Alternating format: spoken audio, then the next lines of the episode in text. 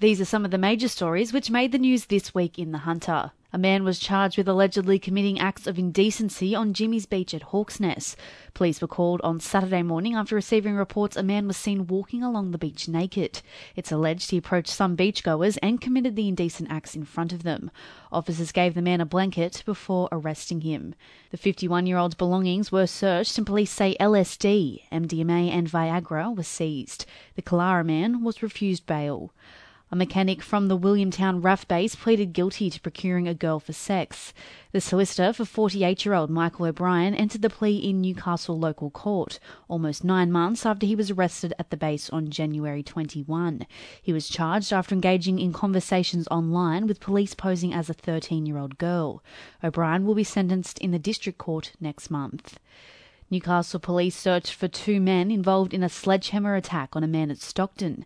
The 38 year old was walking along Dunbar Street on Sunday night when he noticed a car stop near him. As he approached the car, two men walked towards him, one armed with a sledgehammer.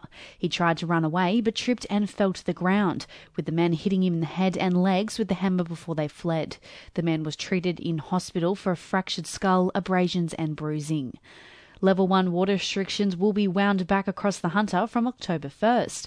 Residents are still urged to follow water conservation measures that are the new normal, like only hosing with a trigger nozzle before 10am and after 4pm.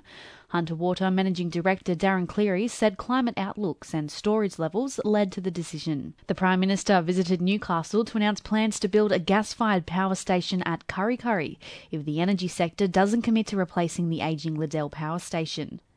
Liddell is due to shut down in 2023, and the federal government is worried the electricity market won't have enough dispatchable power or electricity which can be turned on and off when needed. A dangerous criminal rammed a police car and hijacked a ute in Lake Macquarie. 27 year old Adam Gillam was allegedly involved in a pursuit at Bonnells Bay before ramming a police car with the Mercedes he was driving. He then commandeered a ute with the driver still inside. The car and driver were later found and the driver was not harmed. Latest hospital figures showed the number of people attending emergency departments in the Hunter dropped significantly during the height of the COVID 19 pandemic. The latest report from the Bureau of Health Information for the April to June quarter shows 18% or almost 4,000 fewer people presented at the John Hunters Hospital's ED compared to the same time last year. At the Calvary Mater, Belmont and Singleton EDs, the number of people presenting for the period was down by 22%. Hunter New England Health CEO Michael DiRienzo says the fall in numbers was expected given the COVID 19 restrictions. A Hunter police officer was charged over an alleged domestic violence incident in Newcastle earlier in the year. The 48 year old female senior constable is accused of causing grievous bodily harm and recklessly wounding a 45 year old man at a Newcastle home on July 27. The woman was arrested at Belmont Police Station and will appear at Newcastle Local Court on Thursday. She is currently on long term leave. A convicted sex offender was released from jail to live in the Hunter. 62 year old Craig Hunter Payton completed his maximum sentence earlier in the month for sexual assault offences. This included an incident where he detained an intellectually disabled girl at Fingal Bay in 2008. A Supreme Court judge made an interim supervision order and ruled Payton be assessed by a psychologist and a psychiatrist.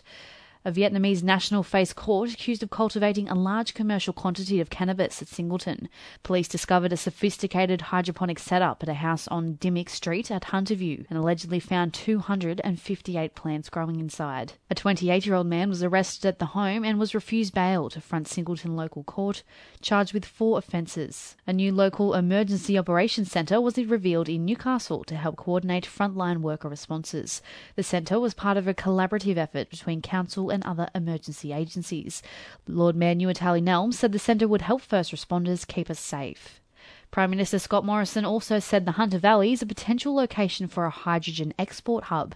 The government intends to spend $70 million in this financial year's budget on the project. The PM was also looking for investment from the state government and companies in the hopes of establishing trade with countries such as Japan and Germany. Fair Trading warned consumers to avoid a dodgy Newcastle building company, U Build.